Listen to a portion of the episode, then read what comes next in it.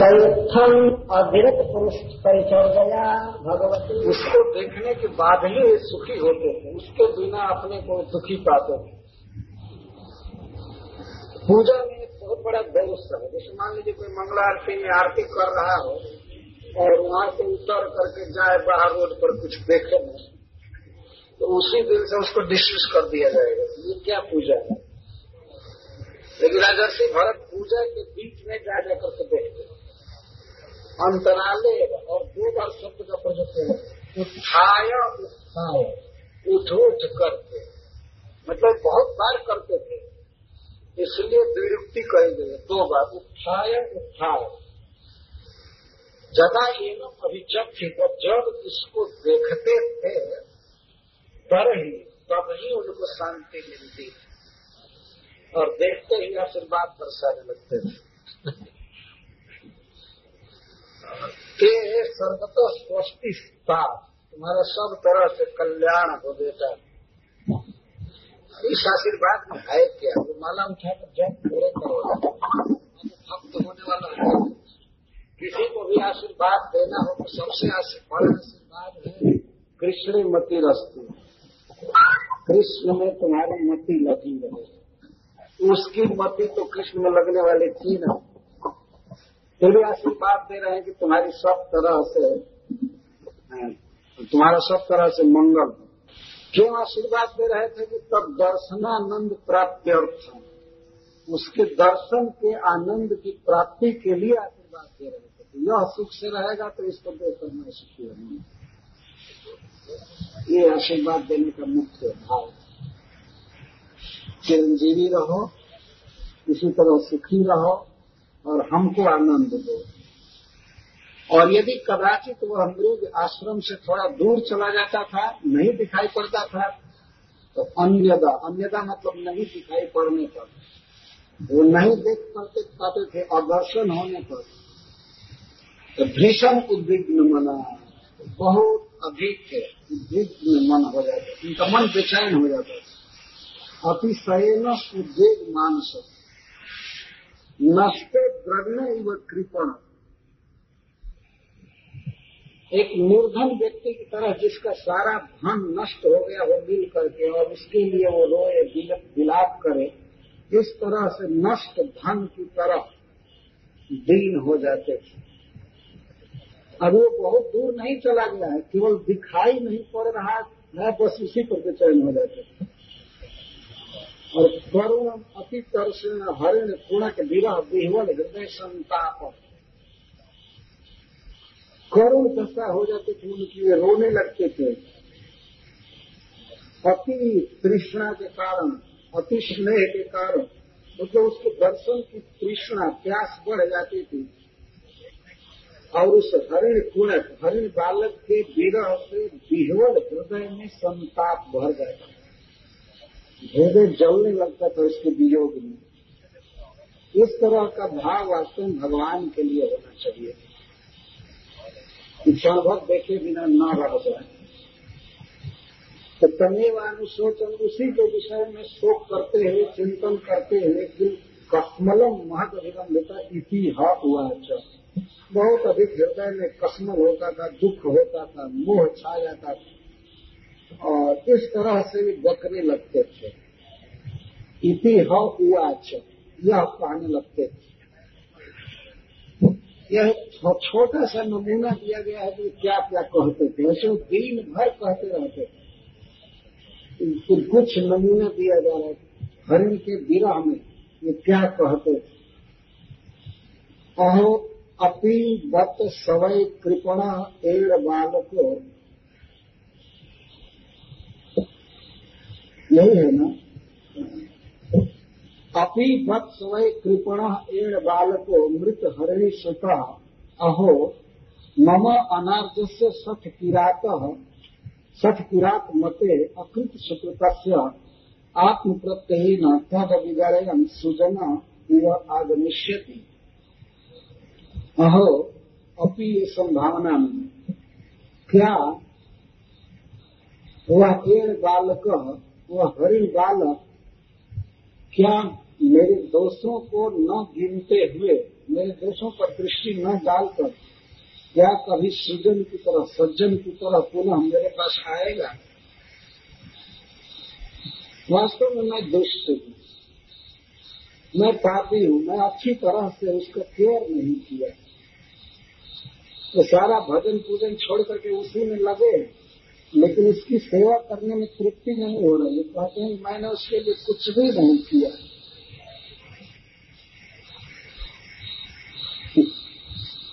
सौ पद कृपणा ईण बाल को, वो बेचारा कृपण है, उसका कोई सहारा नहीं।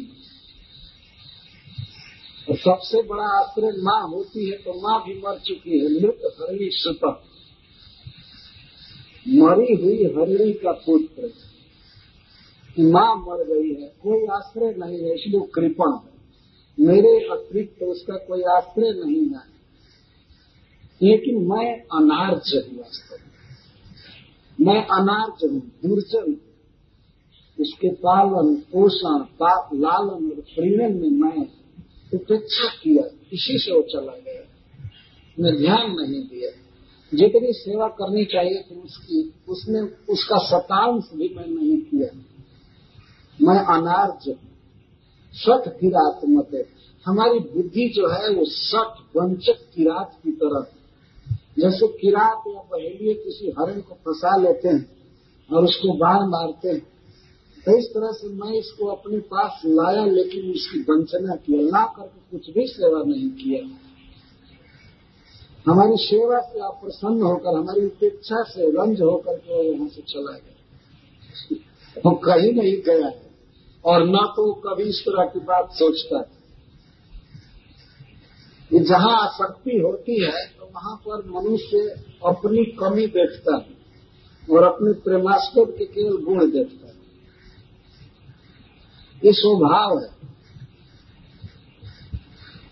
तो अपने को सठ किरात मती कहते हैं। सठ का अर्थ होता है वंचक, ठगने वाला, धूर्त, और किरात मतलब ज्ञान। व्याज है जैसी मति मेरी है। और वास्तविक बात यह है कि अकृत सुकृतस्य, मैं भाग्यहीन व्यक्ति, मैंने अपने जीवन में कभी सुकृत नहीं किया। अगर सुकृत किया होता तो वह हरिण बालक मेरे पास रहता है। जो सुकृति होगा उसी के पास रह सकता है, मेरे जैसे फूटे हुए भाग्य वाले के पास नहीं रह सकता। मतलब उसका अपने पास रहना बहुत बड़ा अपना सौभाग्य मान देता।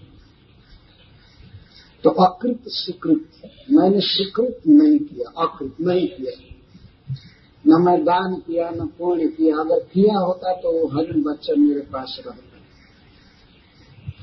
तो मैं भाग्यहीन हूँ, लेकिन फिर भी वह तो महान है। मैं बुरा व्यक्ति हूँ, लेकिन वह महान है। तो मम तद आत्म प्रत्ययन, आत्म प्रत्यय, हमको अपना जैसा मान करके, आत्मोन्मन्यते जगत, इस न्याय से प्रत्येक व्यक्ति जगत को अपने जैसा देखता है, तो वह सुशील है, वह आर्ज है, वह सुकृत किया है, और वह एक सज्जन है, साधु है, तो हमको भी साधु समझेगा जरूर। वह बेचारा अदो, अदोषदर्शी है, वो कभी मेरे दोष नहीं देखेगा। मुझे मुझे ऐसा लगता है। आत्म प्रत्यय, अपने जैसा पतिया करके, अपने जैसा मान करके वो जरूर मेरे पास आएगा। यदि मैं अब आने लायक काम किया नहीं मैं इतना अच्छा व्यवहार नहीं किया, उसको नहीं आना चाहिए, लेकिन फिर भी वो अपने जैसा हमको मानेगा। तो जिसके हृदय में जो बात होती है वही बात मनुष्य दूसरों में देखता है। राजर्षि भरत हरिण में गुण बुद्धि कर रहे हैं और अपने में दोष। वास्तव में जब आसक्ति होती है या प्रेम होता है तो यही स्वभाव प्रकट होता है। हमेशा यही लगता है कि मैं कुछ भी सेवा नहीं किया, मैं कुछ भी संतोष विधान नहीं किया, अपने प्रिय का कुछ नहीं किया, और सब कुछ कर चुके। उस नगण्य पशु को रात दिन सहलाते थे, सेवा करते थे, लेकिन आज कह रहे हैं कि मैं उसके लिए कुछ भी नहीं किया। लेकिन फिर भी वह हमारे जैसे अविश्वास से पर भी विश्वास करे। मैं विश्वास करने लायक नहीं हूँ, लेकिन फिर भी वह सज्जन है, वह अपने हृदय से ही मुझको अच्छा समझेगा। कृत विश्रम हो, वो मुझ में विश्वास करता है और विश्वास करके सृजन है, वह अगणय हमारे दुर्व्यवहार पर विचार न करके, उसको न गिन करके आएगा जरूर। क्या वो आएगा? अपनी आगमिष्यति, हे भगवान, क्या वो आएगा? जरूर आएगा, क्योंकि वो सुजन, वो सुंदर जन है, वो सज्जन है। हमारे जैसा धूर्त, हमारे जैसा कपटी या निर्दयी नहीं, वह सूजन है। जरूर हमारे दोषों को क्षमा करके वो हमारा हरिण राजकुमार आएगा। क्या मेरा शक्ति है, एक नमूना दिया गया। तो सबकी यही दशा है वास्तव में, संसार कम हो या अधिक हो, तो किसी न किसी में गुण बुद्धि है। मन सोचता है कि और अधिक हम उसे सेटिस्फाई करें, और करें और करें।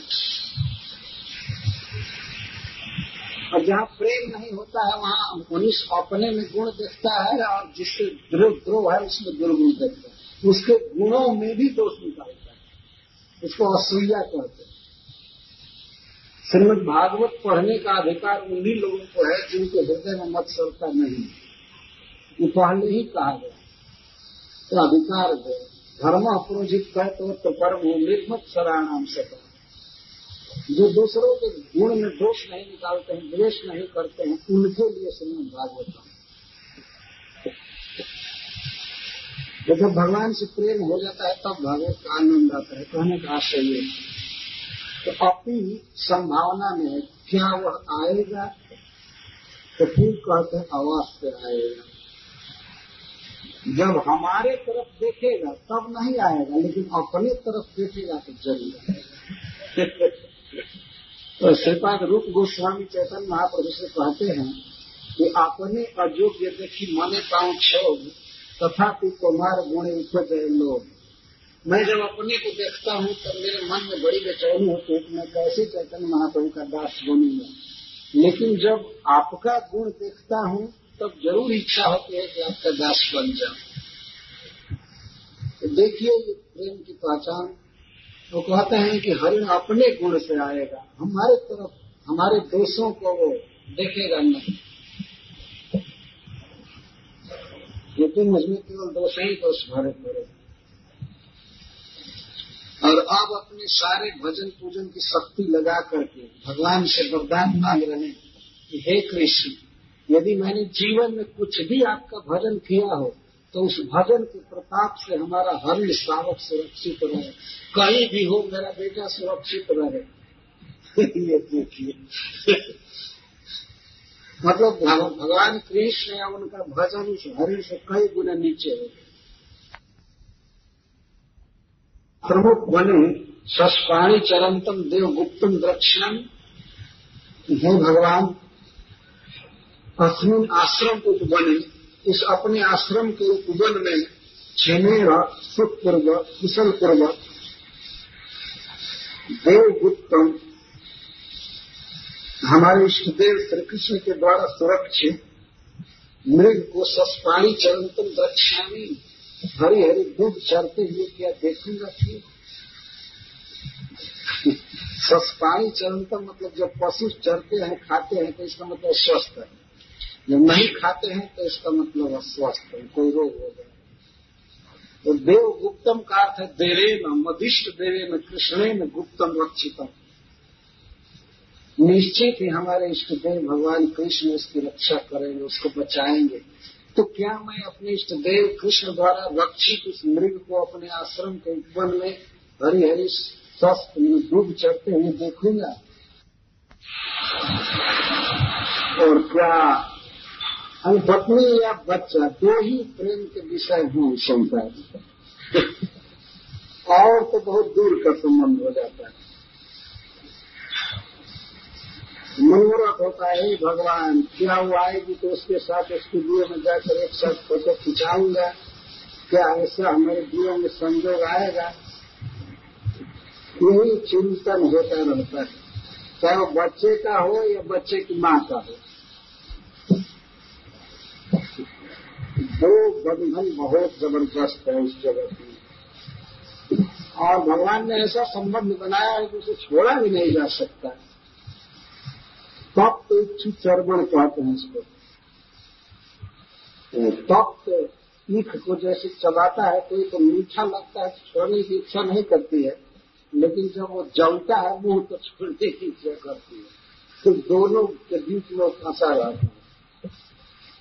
जब जलता है मुख तो मन करता है कि इसको फेंक दो, लेकिन रस उसका मीठा होता है, फेंक नहीं पाता है। ये दशा गृहस्थों की होती है, तब तो एक चीज चढ़ेगा। तो इस तरह का मनोरथ है आसक्त व्यक्ति करता रहता है। क्या मैं कोमल कोमल तृण को चलते हुए उस बच्चे को इस आश्रम के उत्पन्न में देखूंगा? और फिर कह रहे हैं यदि भगवान रक्षा नहीं करेंगे उसकी, तब तो कहीं उसको भेड़िया या सिंह या सूअर या कुत्ते न खा जाए। अगर प्रिय में अनिष्ट की आशंका होती है, इससे अनिष्ट शंका जो तो बंधुओं का हृदय होता है वो अनिष्टा संपीन बंधु हृदय में, जिसके प्रति प्रेम होता है उसके अनिष्ट की आशंका बनी रहती है, कहीं अनिष्ट न हो जाए। अभी मैं इसको ट्रेन से छोड़ रहा हूं, कहीं ट्रेन दुर्घटना न हो जाए। मनुष्य सोचता रहता है तो ठीक से जाना, सुरक्षित जाना, विदा देने जाता है और कई कई चेतावनी देता है, नियम देता है, भगवान से प्रार्थना करता है। तो पहुंचते ही फोन करना, पहुंचते ही खत डालना, तो पता लगे कि तुम कुशल से पहुंच गए। अरे कुशल से पहुंचेगा इसमें क्या संदेह। लेकिन फिर भी बंधुओं का हृदय अनिष्ट की आशंका से भरा रहता है। और यह भी सत्य है कि जीवत का ना प्रति प्रदीक्षितों बने गृह विगुप्तो हाथों में जीवती। भागवत के सप्तम स्कंध में लिखा गया है कि भगवान रक्षा करे किसी की तो वन में फेंका हुआ व्यक्ति भी जीवित रहेगा, और भगवान यदि उपेक्षा कर दें तो घर में सिक्योरिटी के अंदर रहने वाला व्यक्ति ताला दे करके भीतर रहने वाला ही मार दिया जाता है, मर जाता है। भगवान नहीं चाहते हैं। तो कितने लोग बाहर सोते हैं, घूमते रहते हैं, जंगल में रहते हैं, लेकिन वो फिर भी जीवित हैं। और बहुत से लोग सैकड़ों सिक्योरिटी के अंदर रहते हैं लेकिन मार दिए जाते हैं। जैसे अमेरिका के राष्ट्रपति कैनेडी दो सौ लोगों के बीच में था और मार दिया गया।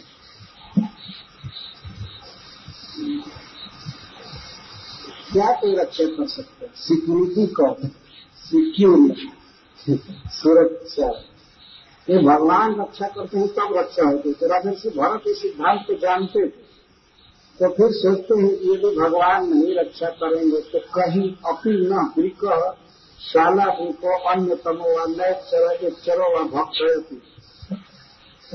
यदि भगवान नहीं रक्षा करेंगे तो कहीं मेरे हरिण शावक को वृक न खा जाए, भेड़िया न खा जाए, अथवा साला वृक। साला वृक कुत्ता को कहते हैं। कुत्ते भी बड़े बलवान होते हैं, हरिण के बच्चों को खा जाते हैं, बड़े बड़े हरिण हरिण को ही पकड़ लेते हैं। कहीं कुत्ते न खा जाए या अन्य तम हुआ न एक चरक न एक चरक मतलब एक चरक न एक चरह मतलब जुट चरह न एक चरह जो अकेले नहीं चलते हैं, झुंड में चलते हैं। सूअर कहीं सूअर न खा जाए इसको, और एक चरह कहीं सिंह न खा जाए। वन में तो ये सब घूमते ही रहते हैं, झुंड के झुंड सूअर घूमते हैं और सिंह घूमते हैं अकेले इधर उधर, कुत्ता घूमते हैं, भेड़िया घूमते हैं। हाय भगवान, कहीं उसको ये सब खा न जाए। मुझे तो लगता है कि खा ही गए, अब बचा नहीं होगा। इस तरह का शोक कर रहे हैं। और ऐसा सोचते सोचते कब तक शाम हो गई, भगवान सूर्य जब डूबने को हो गए। तो दिन भर तो कुछ कुछ संतोष था, लेकिन आप सोचने लगे कि हाय हाय अब तो ये भगवान सूर्य भी डूब रहे हैं, और रात में क्या होगा।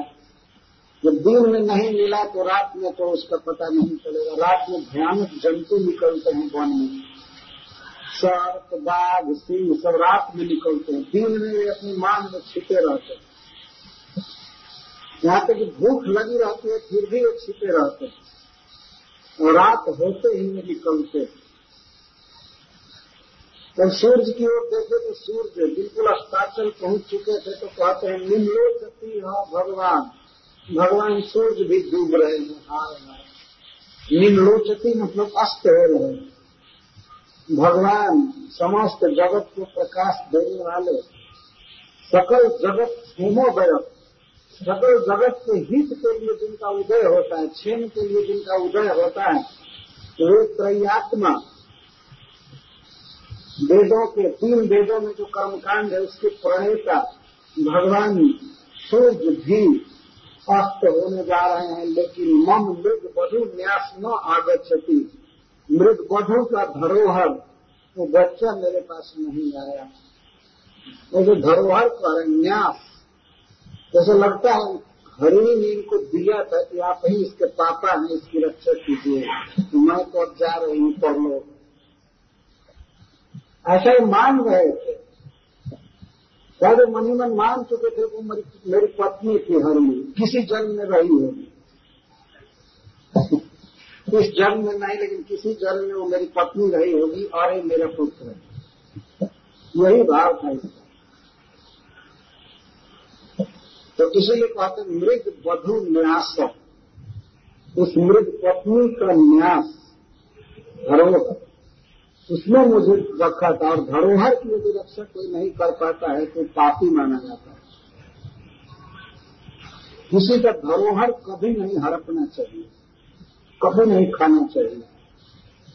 तो विश्वास इसे कहते हैं, न्यास विश्वास। विश्वास करके कोई कुछ दिया है तो आप उसकी रक्षा करेंगे, आप उसका पालन करेंगे। तो यदि आप ले रहे हैं तो उसकी रक्षा करनी चाहिए, कभी विश्वास का खंडन नहीं करना चाहिए, विश्वासघाती नहीं बनना चाहिए। महाभारत में कथा है कि एक बार एक सियार जा रहा था एक आदमी का मांस खाने के लिए, एक आदमी मरा हुआ था मरघट पर, वो जा रहा था मांस खाने के लिए। तो गिद्ध ऊपर बैठा था एक वृक्ष पर, वो कहा कि अरे सियार, अरे सियार, अरे उसका मत मांस खाओ, उसका मांस मत खाओ। तो सियार कहता क्यों नहीं खाऊंगा, ये कोई विश्वासघाती थोड़े है। गिद्ध बोला हाँ हाँ विश्वासघाती है, तुमको पता नहीं है विश्वासघाती आदमी। तो, तो बाद में उसका इतिहास बताया गिद्ध, तब वो सिया छीक छीक करके चला गया, अरे तब नहीं खाऊंगा, भले दस दिन भूखा रहेगा लेकिन विश्वासघाती का मांस नहीं खाऊंगा। इस तरह से चला गया। ये महाभारत में भीष्म पितामह कथा कहे महाराज युधिष्ठिर से। विश्वासघात। तो राजर्षि परीक्षित राजर्षि भरत मान रहे हैं कि इस मृग वधु ने एक प्रकार से मुझे धरोहर दिया। मैं जप कर रहा था, मेरे सामने प्रसव हुआ, तो एक प्रकार से उसने मुझे दिया। क्या तो क्या मांग लेते हैं आगे। अब बताइए, इस तरह से कोई हरिण आसक्त हो सकता है तो अपने बच्चे में आसक्त होना कौन बुरी चीज है, वो तो स्वाभाविक है, वो तो भगवान ने एक संबंध भी दिया। लेकिन इस तरह से एक प्रकार सोचना, मृग वधु का न्यास है, वो अभी नहीं आया। तो भगवान सूर्य के लिए कारण वेदत्रयी आत्मा स्वरूपम जब, तीनों वेद ही जिनका स्वरूप है। अर्थात कहने का आशय यह है कि भगवान सूर्य जब उगते हैं तो वेदों कर्मों का अनुष्ठान होता है, दिन में यज्ञ होता है, हवन किया जाता है, मंत्र पढ़ा जाता है, तो इससे उच्च लोक मिलता है। लेकिन मैं ही इस जगत में ऐसा हूँ जो जो वेदोक्त धर्म से विमुख रहा है। जो कितना बड़ा बड़ा यज्ञ किए हैं, लेकिन आज पा रहे हैं कि मैं कोई भी वेद के अनुसार काम नहीं किया, मैं बुरा व्यक्ति हूँ, इसीलिए वो नहीं आ पाया। यदि मैं धर्म किया होता तो आया होता। और फिर कह रहे हैं, हे जगत के चक्षु, हे इस विश्व की आंख, हे भगवान सूर्य, आप जब उगते हैं तो सबको आंख देते हैं, सभी देखने लगते हैं, लेकिन आपके रहते हुए भी हमारे लिए चारों तरफ अंधार है। उस मृग बधू मृग बच्चे के बिना हमारे लिए चारों तरफ अंधकार है। और हाय, आप कृपा करके रुक जाइए, कृपा करके रुक जाइए, थोड़ी देर में मैं इसको खोज लूंगा, इसके बाद आप स्वस्थ होइएगा। जब सकल जगत क्षेमोदय, सबका आप हित करने के लिए उदय लेते हैं तो इस भारत का भी हित कीजिए। या आप तो अपने किरण करों से, अपने नेत्रों से देख रहे होंगे, अपने किरण नेत्रों से कि वो मेरा बच्चा कहाँ है, तो कृपया आप ही बता दीजिए वो कहाँ है। भगवान सूर्य की किरण सर्वत्र है, तो वो कह रहे हैं कि आप तो जानते होंगे कि वो कहाँ है, तो आप ही कृपया फोन कर दीजिए, वो कहाँ है बता दीजिए। इस तरह से इसको कहते हैं प्रलाप, आसक्ति के कारण। मैं दुर्भाग्य हूँ, श्रेणी तब गुणम उत्पीड़न विलपति। नवाब दीपिका कहती है, प्रेम के कारण ही उसके गुणों को गाते हुए अब कहते हैं, अपनी स्वीत अकृत सुकृतम आगत नाम सुखयिष्यति हरिराज कुमार। विविध रुचिर दर्शनीय मृग मृगदारक विनोदयी असंतोष सानम अपनुदन। क्या वह हरिराज कुमार मेरे पास आएगा? तो अब राजकुमार कह रहे, ये रहे हैं राजा, और इसी को ये अपना पुत्र मान रहे। राजकुमार, हरिराज कुमार। अकृत सुकृत, मैंने सुकृत नहीं किया है, मैं तो दुर्जन हूँ, पापी हूँ, दुष्कृति हूँ, लेकिन फिर भी क्या वो हरिराज कुमार आकर के मुझे सुख देगा? सुखयिष्यति, क्या आकर के मुझे सुख देगा? किस प्रकार? विविध रुचिर दर्शनीय निज मृगदारक विनोद है। उसके जो मृगदारक विनोद है, मृग बालक के उचित खेल कूद, खुदकना, दौड़ना, चक्कर लगाना, ये सब, क्या मैं उसके इस रुचिर बिहार को देखूंगा? इन सबके द्वारा क्या अपने स्वजनों का मेरा असंतोष दूर करते हुए आएगा? हरिण का देखना या हरिण का चलना, ये कौन बहुत रुचि है? रुचि रुचि कहते हैं टेस्ट को, स्वाद। तो विविध रुचिर दर्शनीय, रुचि और देखने लायक। इस संसार में यदि कुछ भी देखने लायक है तो उस हरिण का चलना, देखना, घास चरना और मुझे सिंह से खुजलाना, यही रुचि है, यही दर्शनीय। इसी सब देखने लायक बस वही है बच्चा। मृगदारक विनोद है, मृग बालक विनोद। स्वाभाविक ही जो बच्चे होते हैं पशुओं के, खुदकते हैं, खेलते हैं। गाय के छोटे छोटे बच्चे स्थिर नहीं रहते हैं, वो दौड़ते हैं, घूमते हैं। तो मृग भी बहुत तेज गति से खुदकता था, इधर उधर चलता था, इसको मृगदारक विनोद करते हैं। तो क्या ये सब लीला करते हुए अपने स्वजनों का वो सुख दूर करेगा? सुख दूर करते हुए आएगा? और उसके स्वजनों में सबसे बड़ा स्वजन मैं। क्या मेरा दुख दूर करते हुए वो आएगा? संभवती कार्य का विचार श्रीपाद सिंधर स्वामी कहते हैं, हाँ संभव है आएगा, इसको कह रहे हैं। क्यों? क्योंकि मैं पहले भी देख चुका हूँ कि कभी कभी उसके साथ मैं खेल करता था, तो खेल में कभी कभी कह देता था, अरे हटो, तुम्हारे चलते मेरा कृष्ण भजन नष्ट हो गया, मैं तुमको छोड़ रहा हूँ, जहाँ जाना हो जाओ, हमें तुमसे कोई मतलब नहीं। ऐसा कह करके जब मैं झूठी समाधि लगाता था आंख झूठ के बंद करके ध्यान का नाटक करता था कि अब हम कृष्ण का भजन करेंगे, अब जाओ चाहे जाना, तुम्हारे चलते हमारा भजन नष्ट हो गया, ये हो गया। तो उस समय वो हरि बालक क्या करता था, वो आ करके अपनी जल की बूंद के समान कोमल कोमल सिंह से मुझे खजलाने लगता था, अरे उठो मुझे चूमो, और क्या कर रहे हो। वो इतना मुझ पर विश्वास करता है, वो जानता था कि मैं झूठा बोल रहा हूँ, हम पर विश्वास करता था, और जानता था कि झूठा ध्यान कर रहा है, हम पर विश्वास था, तब मैं सिंह से खुजलाता था, हमको धक्का देता था, और फिर मैं उसको उठा लेता था, अरे मेरे बच्चा मेरे बाप, और फिर गोद में उठा लेता था। तो ये इस, इसमें कह रहा है राजा जी, भारत को अपने आप ही पता चल रहा है कि मैं झूठा भजन कर रहा हूँ, ध्यान का नाटक कर रहा है। ध्यान में आंख बंद करके उसको देखते थे, कृष्ण को नहीं देखते, और चिंतन करते थे कि अच्छा अब आएगा और सिंह से मुझे खुजलाएगा, धक्का देगा, क्यों जी क्यों रूठ गए। ऐसे छेलिकाया मां मृषा समाधिना